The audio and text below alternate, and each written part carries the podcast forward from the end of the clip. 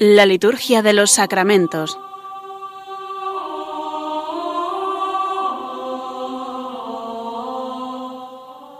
Con el Padre Juan Manuel Sierra.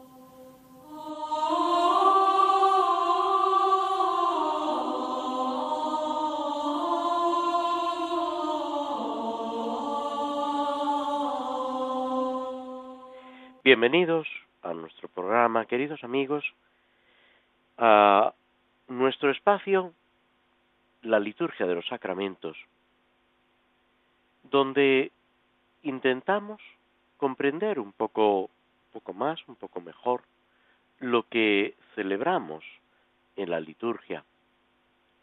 La liturgia, que es todo ese conjunto de celebraciones que pertenecen a toda la Iglesia, pero que son en primer lugar acciones de Cristo por la cual se da esa santificación de los hombres y esa glorificación de Dios. A través de los sacramentos en primer lugar, también de los sacramentales, de otras acciones litúrgicas y dentro de este conjunto, podemos decir, de la liturgia, nos encontramos con lo que se denomina el año litúrgico, esas celebraciones propias de los distintos tiempos litúrgicos y también acontecimientos de la vida de Cristo, del misterio de Cristo, de la Virgen y de los santos que van apareciendo a lo largo del año. Cuando la Constitución sobre la Sagrada Liturgia del Concilio Vaticano II, casi al final, nos habla del año litúrgico, nos, dice que es eh, la vivencia de los misterios de la salvación, de los acontecimientos de la vida de Cristo, de la Virgen y de los santos. Por eso es importante que seamos conscientes de lo que vamos celebrando a lo largo del año litúrgico.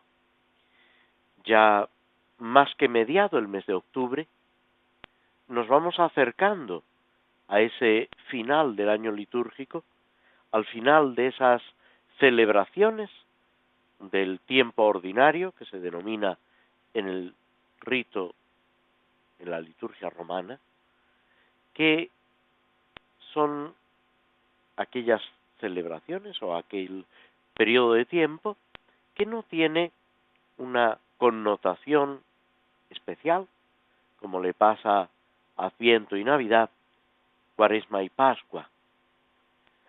Y en este periodo en el que se van sucediendo los llamados domingos del tiempo ordinario hasta completar esas 34 semanas del año litúrgico que culminan precisamente con la gran fiesta, con la solemnidad litúrgica de Jesucristo, Rey del universo, que en su origen estaba puesta el primer domingo, el último domingo de octubre, y a raíz de la reestructuración que el Concilio Vaticano II, o que a raíz del Concilio Vaticano II se realiza en el año litúrgico, decide colocarse al final del año litúrgico, en el último domingo del tiempo eh, ordinario, como culminación y para expresar que todo tiende hacia Cristo, todo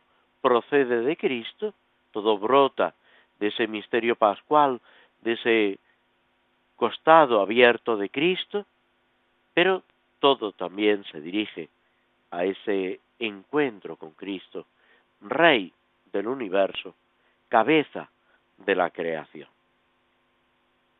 Y a lo largo del mes de octubre y de noviembre se van sucediendo estas fiestas, solemnidades, estas celebraciones que nos van también ayudando a vivir esa salvación de.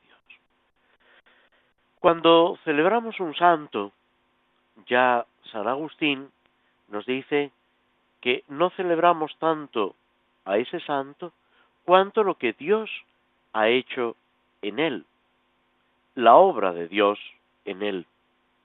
Y en esta semana, hoy mismo, celebramos a San Ignacio de Antioquía, obispo y mártir. Mañana, Dios mediante, se recuerda y se celebra a San Lucas, evangelista. El día 19 nos encontramos con tres celebraciones, ninguna de ellas es obligatoria, se puede escoger entre una u otra. San Pedro de Alcántara, presbítero, religioso franciscano español, San Juan Brebeuf, Isaac Jogues, presbíteros y compañeros mártires, mártires en Canadá. San Pablo de la Cruz, presbítero, fundador de la congregación religiosa de los pasionistas, con todo lo que supone para la espiritualidad.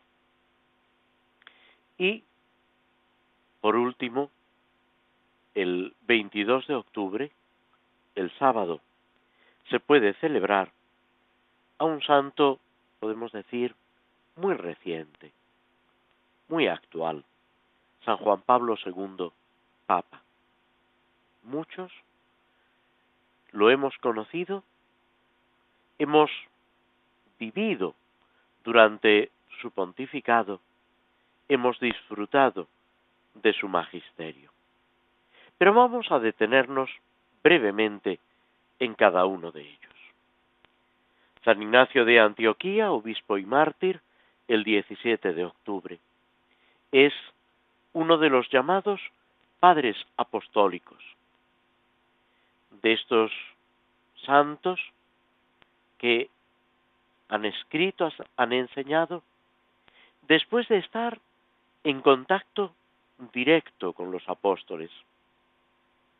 Ya, digamos, han desaparecido los apóstoles, se ha cerrado ese periodo de la revelación pública, de esas enseñanzas de Cristo que nos transmiten los apóstoles, pero la enseñanza de Cristo, lógicamente, sigue viva, actual, a través de la Iglesia y a través de aquellos que han tenido un contacto directo con los apóstoles. Uno de ellos es Ignacio de Antioquía, obispo de Antioquía, que a principios del siglo II es apresado y conducido a Roma para sufrir allí el martirio. Durante su viaje, apresado, custodiado por soldados, como él mismo describe, va escribiendo a las distintas comunidades cristianas por donde pasa o con las que hay una relación especial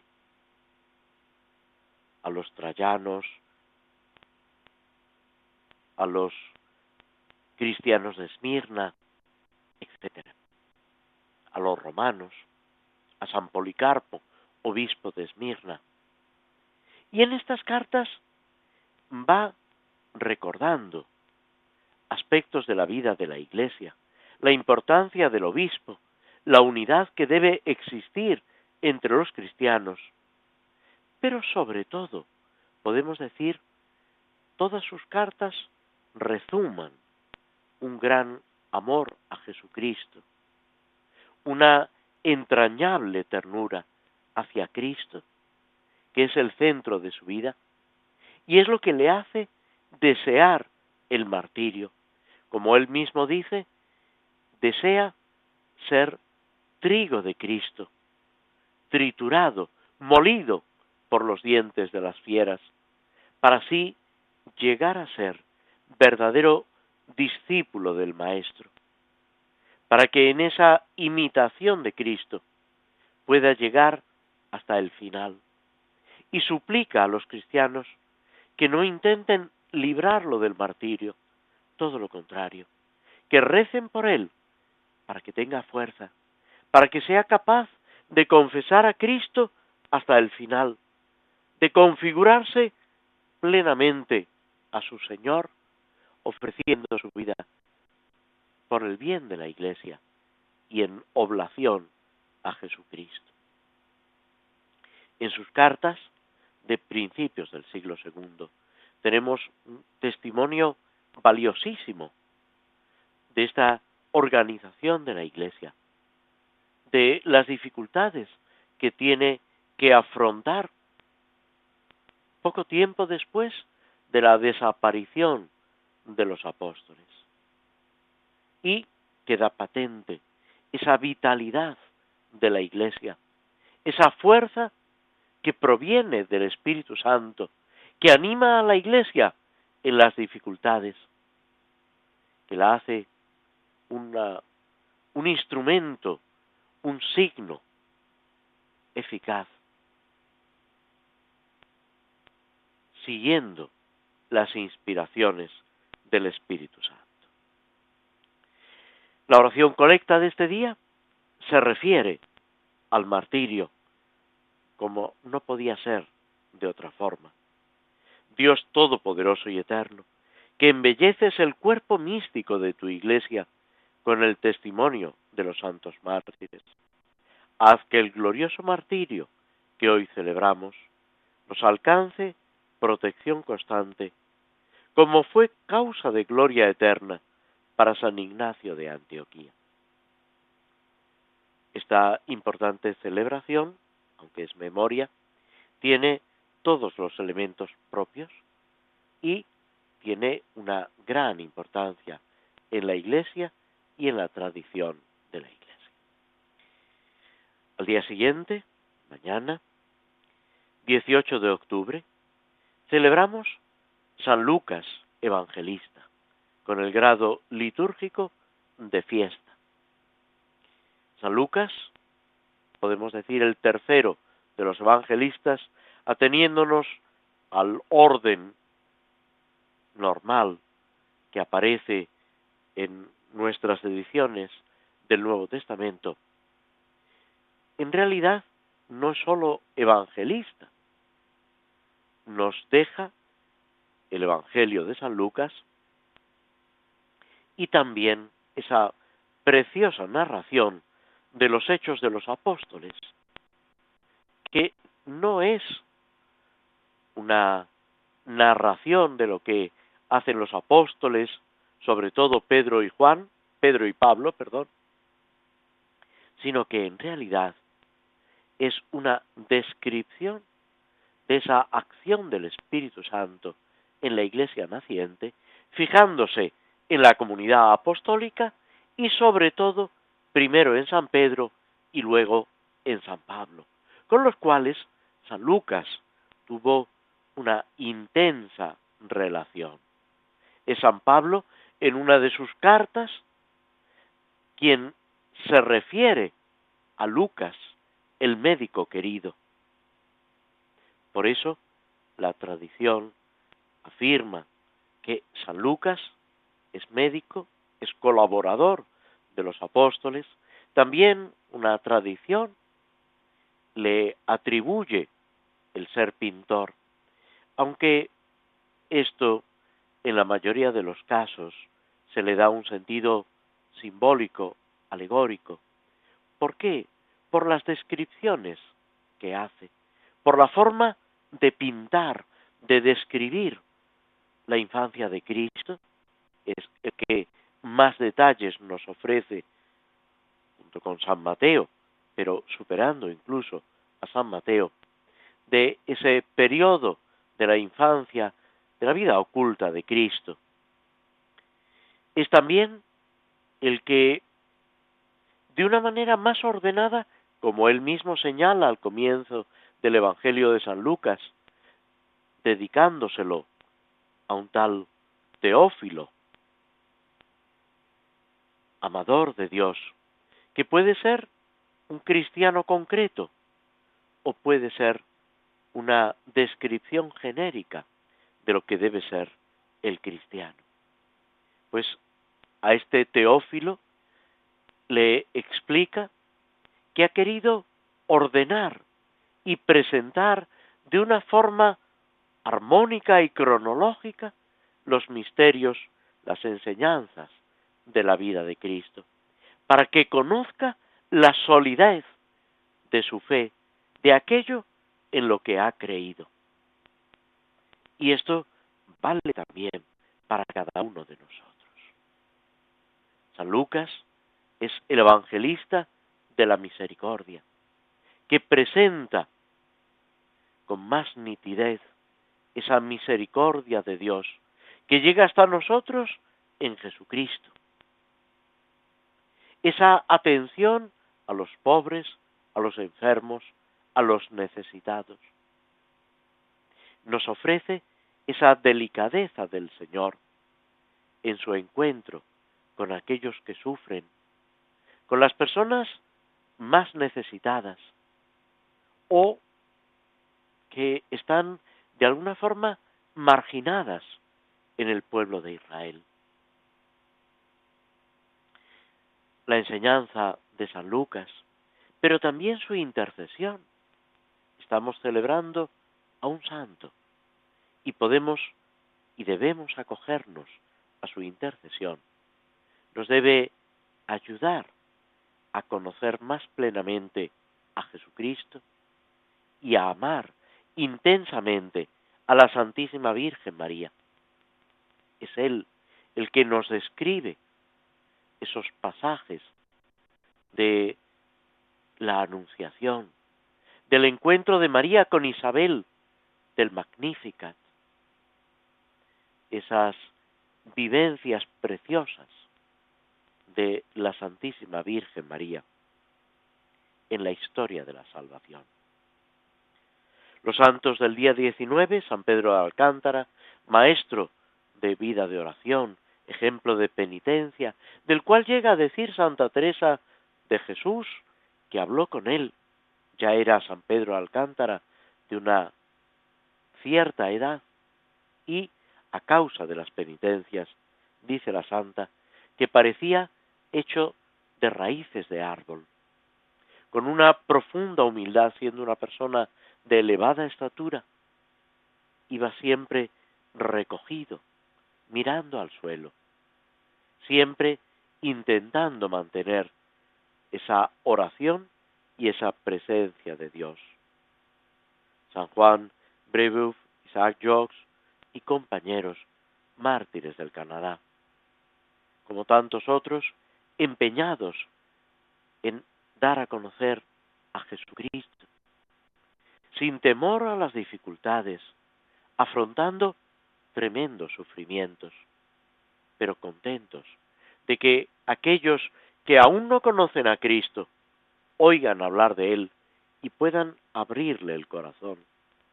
Y San Pablo de la Cruz, fundador de los pasionistas, configurado plenamente a la cruz, a la pasión del Señor, descubriendo en esa pasión de Cristo el centro de la vida espiritual, de la vida cristiana.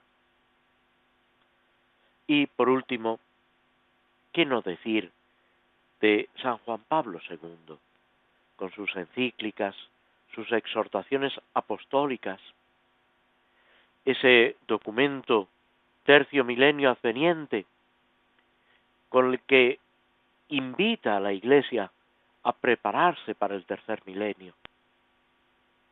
Esa llamada desde el inicio de su pontificado a abrir las puertas a Cristo, a suscitar un verdadero anhelo de santidad, un deseo ferviente de alcanzar la santidad, que con su primera encíclica Redentor Hominis y después sobre la misericordia de Dios y sobre el Espíritu Santo, nos está presentando el misterio de la Trinidad en sus enseñanzas de doctrina social, Labor Exercens y otros documentos, para que descubramos la verdadera riqueza, que es la entrega a Dios por amor al prójimo.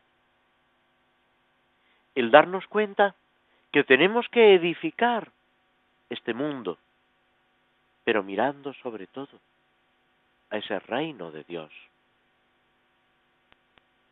El papel de la Virgen, Redentoris Mater, su iniciativa, completando los misterios del rosario con los misterios luminosos y animando a toda la iglesia.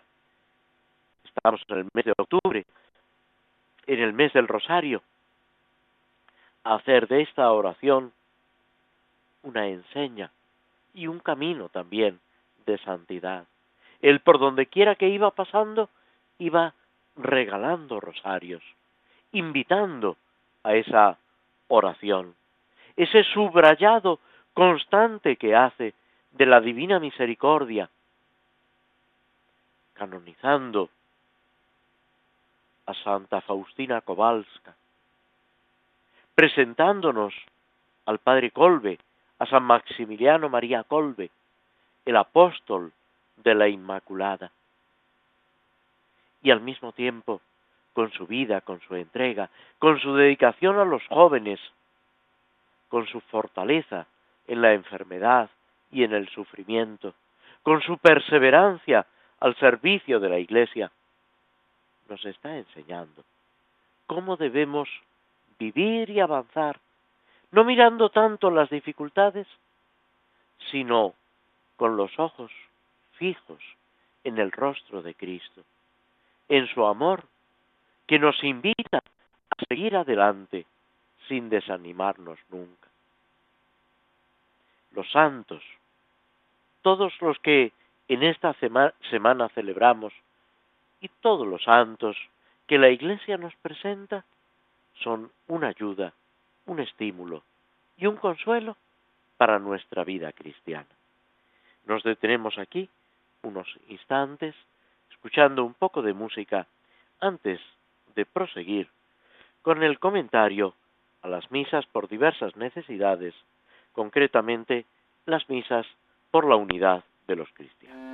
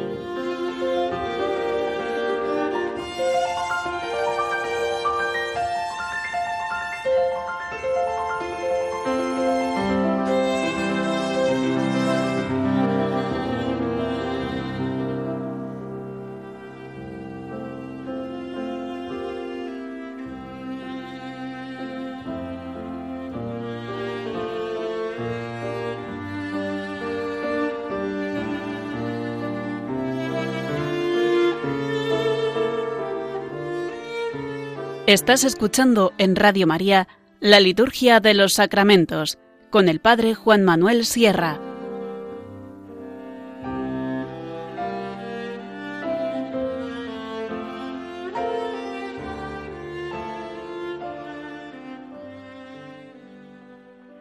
En nuestro comentario de las misas por la unidad de los cristianos, nos estábamos ocupando en el programa anterior del último de los tres formularios que se nos ofrecen de estas misas.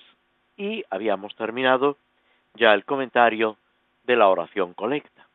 Pasamos, por lo tanto, a la oración sobre las ofrendas, que, como es característico en este tipo de oraciones, hace referencia a, al sacrificio, a lo que estamos en este momento realizando. Se acaban de colocar sobre el altar los dones, el pan y el vino, que van a ser transformados en cuerpo y sangre de Cristo.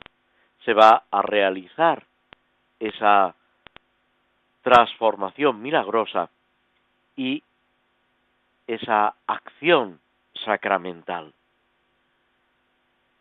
La oración dice que nos purifique, Señor, el sacrificio que te ofrecemos y que nos haga participar finalmente de los mismos sacramentos a todos los que estamos unidos por un solo bautismo. Partiendo de esa purificación que la Eucaristía realiza, la Eucaristía, lo decimos en, las mismas, en las mismas palabras de la consagración, en el relato de la institución de la Eucaristía, las palabras de Cristo, es para el perdón de los pecados, para purificar a la Iglesia y a cada uno de nosotros que participamos en la Eucaristía. La redención de Cristo, si lo pensáis, tiene esa finalidad,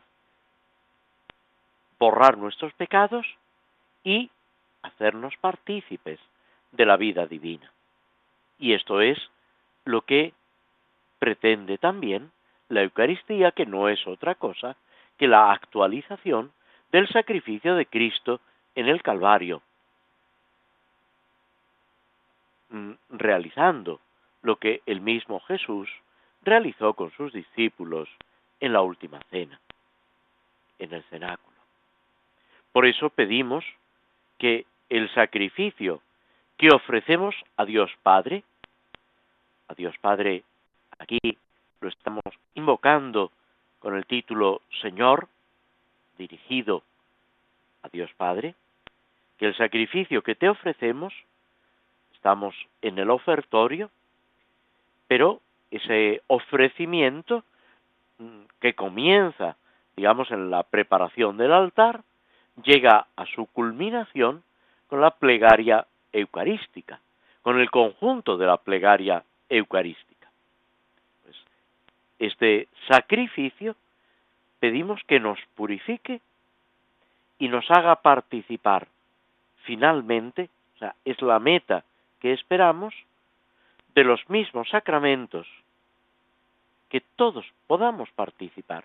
Una de las consecuencias, podemos decir, de la ruptura en la que estamos los cristianos es no poder participar, digamos, en esa única celebración litúrgica. No podemos compartir los sacramentos. ¿Por qué? Porque hay aspectos que se refieren precisamente a la celebración de esos sacramentos, a lo que creemos de la celebración. Hay algunos, como sucede con eh, las iglesias de rito ortodoxo, con algunas iglesias orientales, donde en determinados casos se permite lo que se llama la comunión in sacris, la comunión en, lo sagrado, en, en, en los ritos sagrados. ¿Por qué? Porque en determinadas condiciones, caso de necesidad, cuando no es posible acudir a la propia iglesia por mm, circunstancias especiales, sí que se puede participar de la comunión o de la confesión o incluso, eh, cuando uno no es todavía cristiano, eh, recibir el bautismo, aunque quiera integrarse en la Iglesia católica.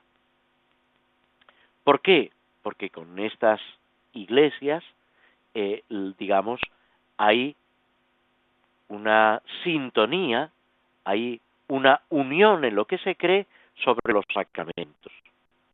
Pero hay otros grupos, otras iglesias, con las que esta fe sobre los sacramentos no coincide, en cuyo caso no podemos eh, compartir, ni siquiera en casos extremos, esa celebración de los sacramentos.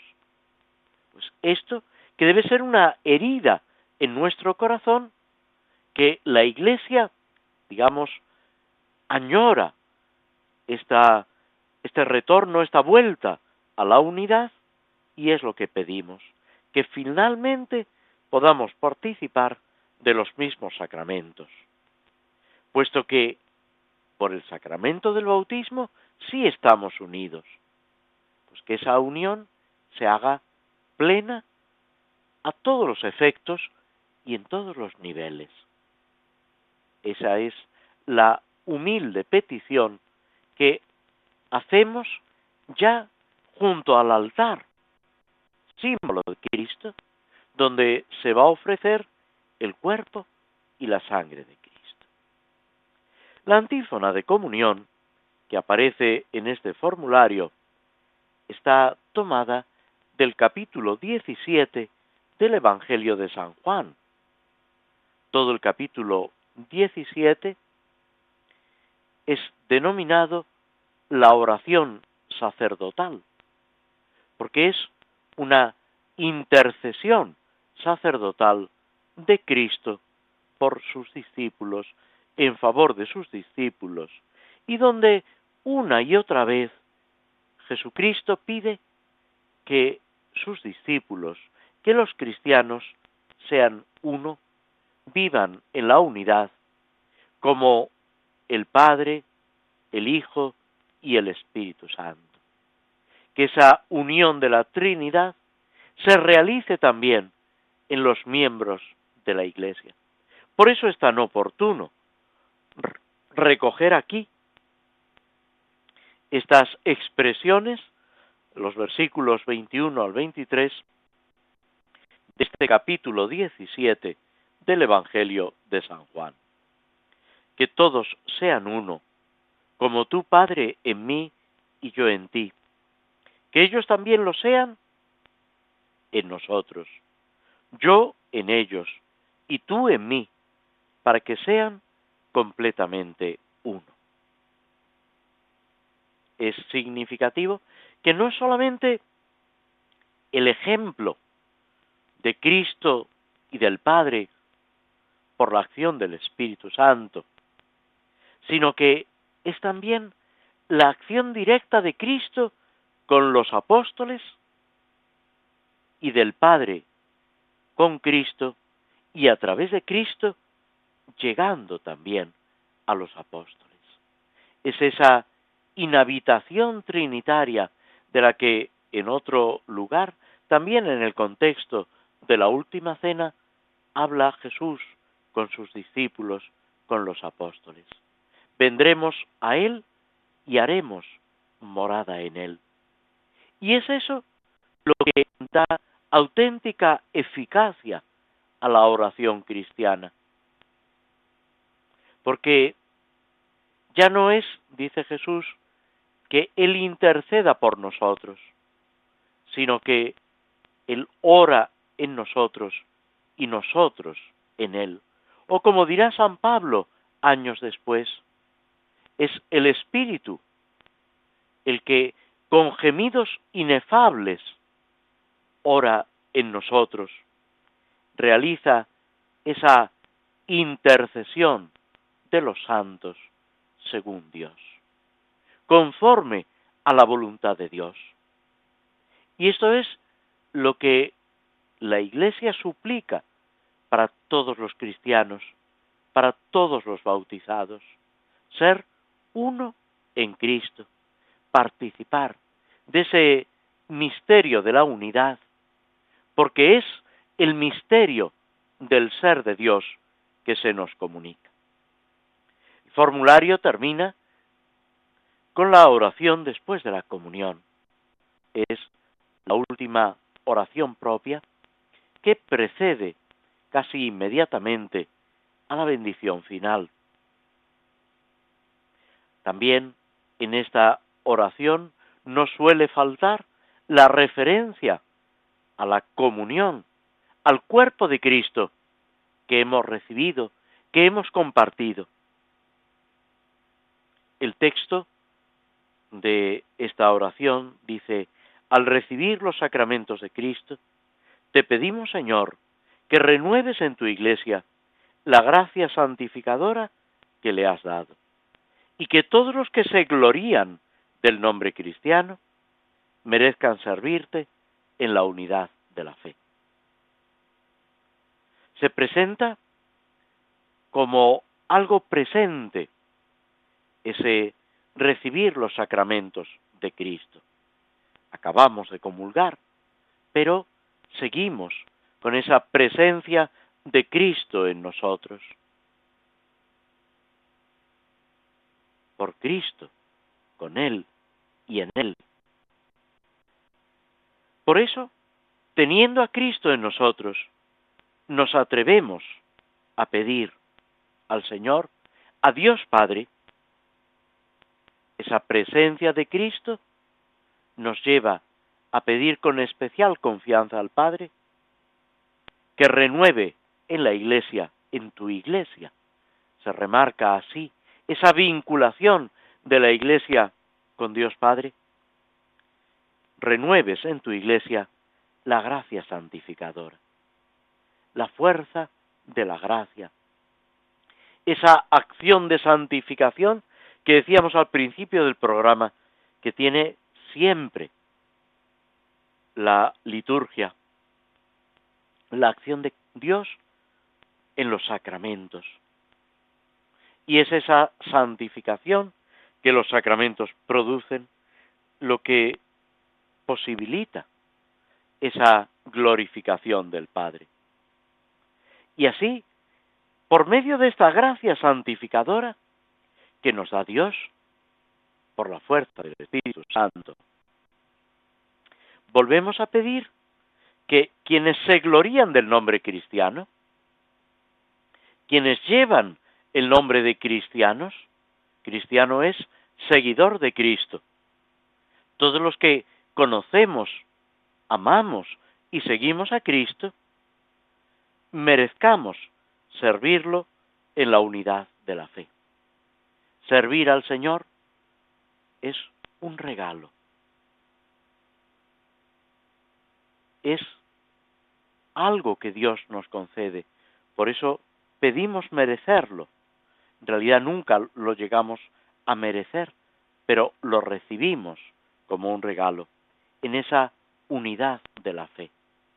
Que todos lleguemos a esa sintonía en todo lo que creemos incluso en los más pequeños detalles, que se dé esa unidad completa para que todos seamos uno.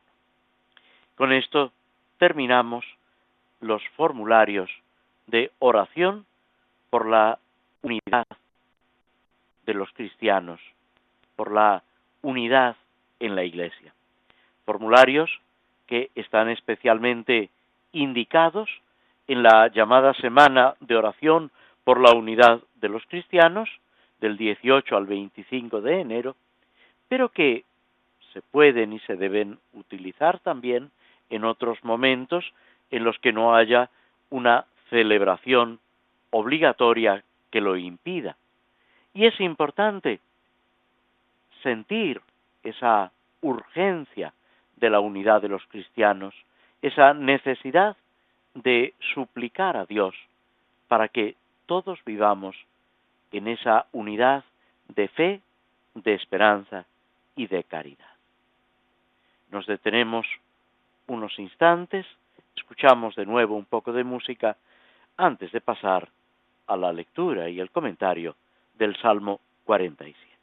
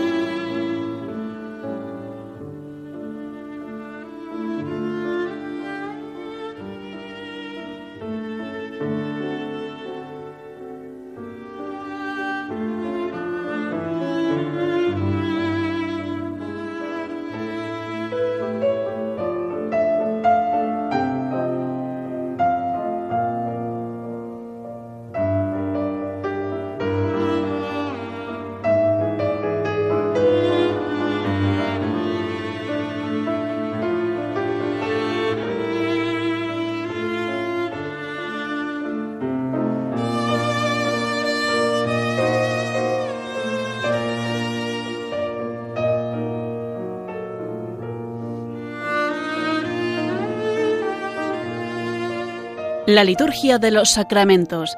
Conoce qué se realiza y por qué de la mano del Padre Juan Manuel Sierra.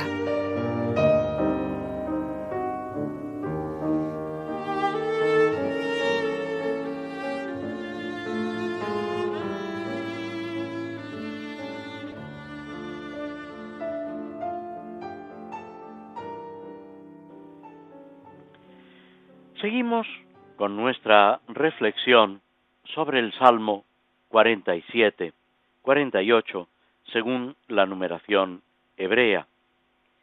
Este salmo que nos invita a contemplar esa salvación de Dios, esa liberación grandiosa de Jerusalén, que tiene al mismo tiempo pues unas consecuencias, digamos, para el mundo entero, pero que termina con esa invitación para acercarnos a Jerusalén.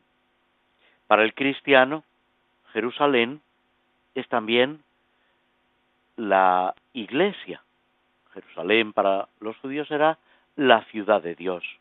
Para nosotros esa ciudad de Dios es la iglesia y es al mismo tiempo esa meta hacia la cual nos dirigimos en medio de las dificultades. San Agustín tiene preciosas explicaciones en sus sermones y en la ciudad de Dios. Ese libro que es un libro de consolación en las dificultades.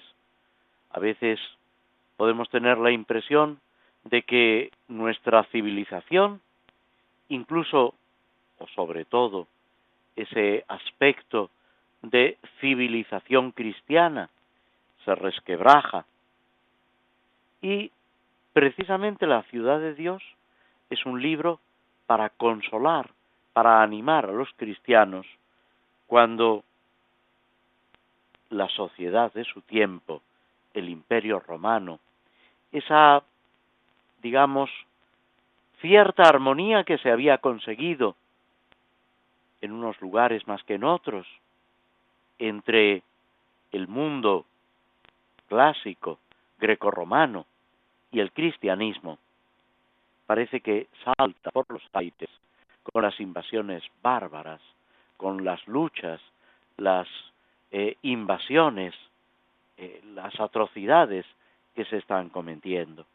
Y en ese momento, San Agustín intenta animar, consolar, para que pongamos nuestro corazón en el Señor, para que aprendamos a distinguir y a separar lo caduco de lo perenne, lo que puede hundirse de aquello que por fundamentarse en Cristo permanecerá para siempre. El Salmo, este Salmo 47, comienza con una alabanza a Dios y una alabanza del monte Sión. Grande es el Señor y muy digno de alabanza en la ciudad de nuestro Dios. Su monte santo, altura hermosa, alegría de toda la tierra. El monte Sión, vértice del cielo ciudad del gran rey. Con estas palabras se nos invita a reconocer la grandeza de Dios y la necesidad de reconocerlo alabándolo. Al mismo tiempo, esa alegría desbordante que debe inundarnos los peregrinos que se acercaban a Jerusalén ven Jerusalén edificada sobre la montaña, con su aspecto, digamos, alegre, majestuoso, que llena de alegría, porque estamos alcanzando la meta. Es el vértice, la montaña sagrada desde donde la realidad de la peregrinación de nuestra vida se ve de otra forma. Las expresiones que se contienen en el Salmo pueden llamarnos la atención, esa realeza universal, ese enfrentamiento con los reyes de la tierra, con los dioses de los distintos pueblos. Pero, en realidad, lo que se está subrayando es esa centralidad de Dios, que Dios es el único Señor, que no podemos poner nuestros ojos en nada que no sea Él, y que Él debe ocupar siempre el centro de nuestra vida. Con esta alegría, con esta confianza, es como el Salmo va recorriendo esa historia de salvación que se realiza en cada uno de nosotros, pero también en la comunidad de los redimidos. No es simplemente una cosa individual, particular o privada, sino que afecta a toda la comunidad. Por eso nosotros podemos decir que afecta a toda la Iglesia, que nos involucra a todos nosotros y debemos sentirlo y vivirlo como algo propio, pero unidos siempre a nuestros hermanos. Nos detenemos aquí en el comentario del Salmo 47 y después de una breve pausa, escuchando un fragmento de la sintonía, de la melodía de la película El Señor de los Anillos, pasamos a comentar brevemente esta obra.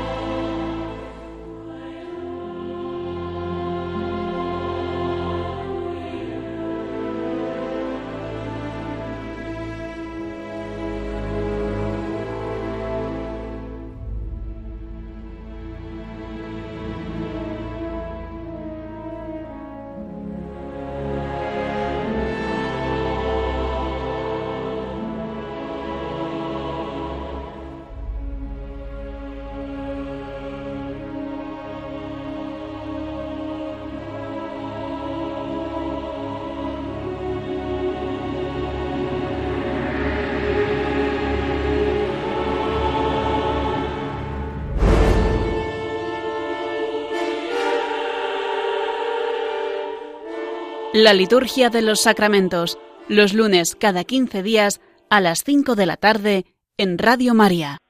Nos habíamos detenido en el final de esta reunión que tiene lugar en casa de Elroth, donde están decidiendo qué pueden hacer para neutralizar el poder malvado del anillo para que no caiga en manos de Sauron, el Señor Oscuro, y poder librarse del mal y de esa esclavitud a la que el mal los quiere someter.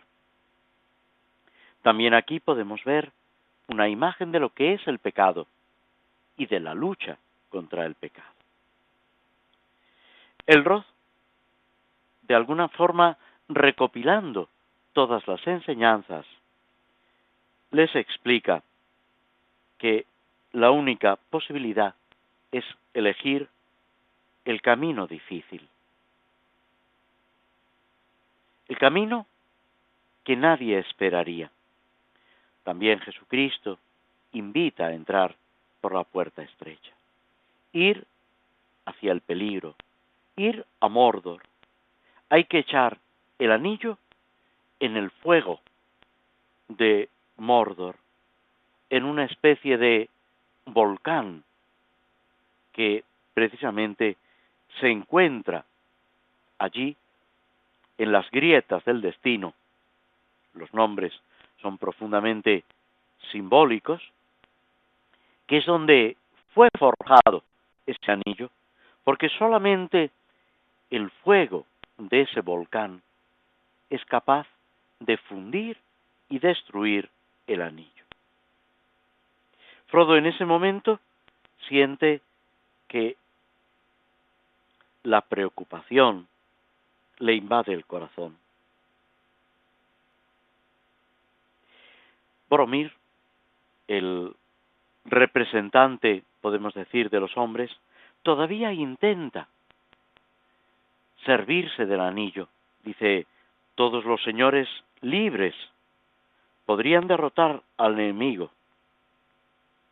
Pero Elrod vuelve a insistir, no podemos utilizar el anillo soberano. Es completamente maléfico. Es algo que encierra la maldad. Y añade, basta desear el anillo para que el corazón se corrompa. Los malos deseos pueden corromper nuestro corazón. Y quizá esa destrucción apenas se percibe en lo exterior, pero en lo interior nos está haciendo muchísimo daño. Y reitera Elrod, el anillo tiene que ser destruido. Y sigue diciendo, temo tocar el anillo para esconderlo. Me da miedo hasta tocarlo. En ningún caso tomaré el anillo para utilizarlo. Y así llegan otra vez a ese camino de la destrucción del anillo, que parece el camino de la desesperación, de la locura. Pero Gandalf apunta que sólo desesperan los que ven el fin más allá de toda duda. Ellos están llamados a reconocer esa necesidad, a caer en la cuenta de su propia debilidad y a buscar ese bien con la destrucción del anillo. No podemos confiar en los fuertes, no es cuestión de fuerza. Y aquí Bilbo ofrece sus servicios, puesto que él ha tenido ese comienzo, esa iniciativa. Se lo agradecen, pero le invitan a reconocer que no es él el que ha comenzado, que él ha ocupado un papel en ese itinerario, pero que ha pasado ya a otros. Y cuando están angustiados, sabiendo que el camino entraña tremendas dificultades, casi contra lo que su corazón desea, Frodo se ofrece a llevar el anillo, aunque añade, no sé cómo. Y Elrod le invita, alaba su ofrecimiento y señala que si él no sabe, nadie sabrá. Después dirá que es algo que irá descubriendo. Es una carga pesada. La tomas libremente y te diré que tu elección es buena. Que esa elección buena sea también lo propio de cada uno de nosotros. Nos despedimos de todos vosotros, deseándoos un feliz día, una buena semana y esperando volver a encontrarnos de nuevo a través de las ondas de Radio María. Muchas gracias y hasta el próximo programa.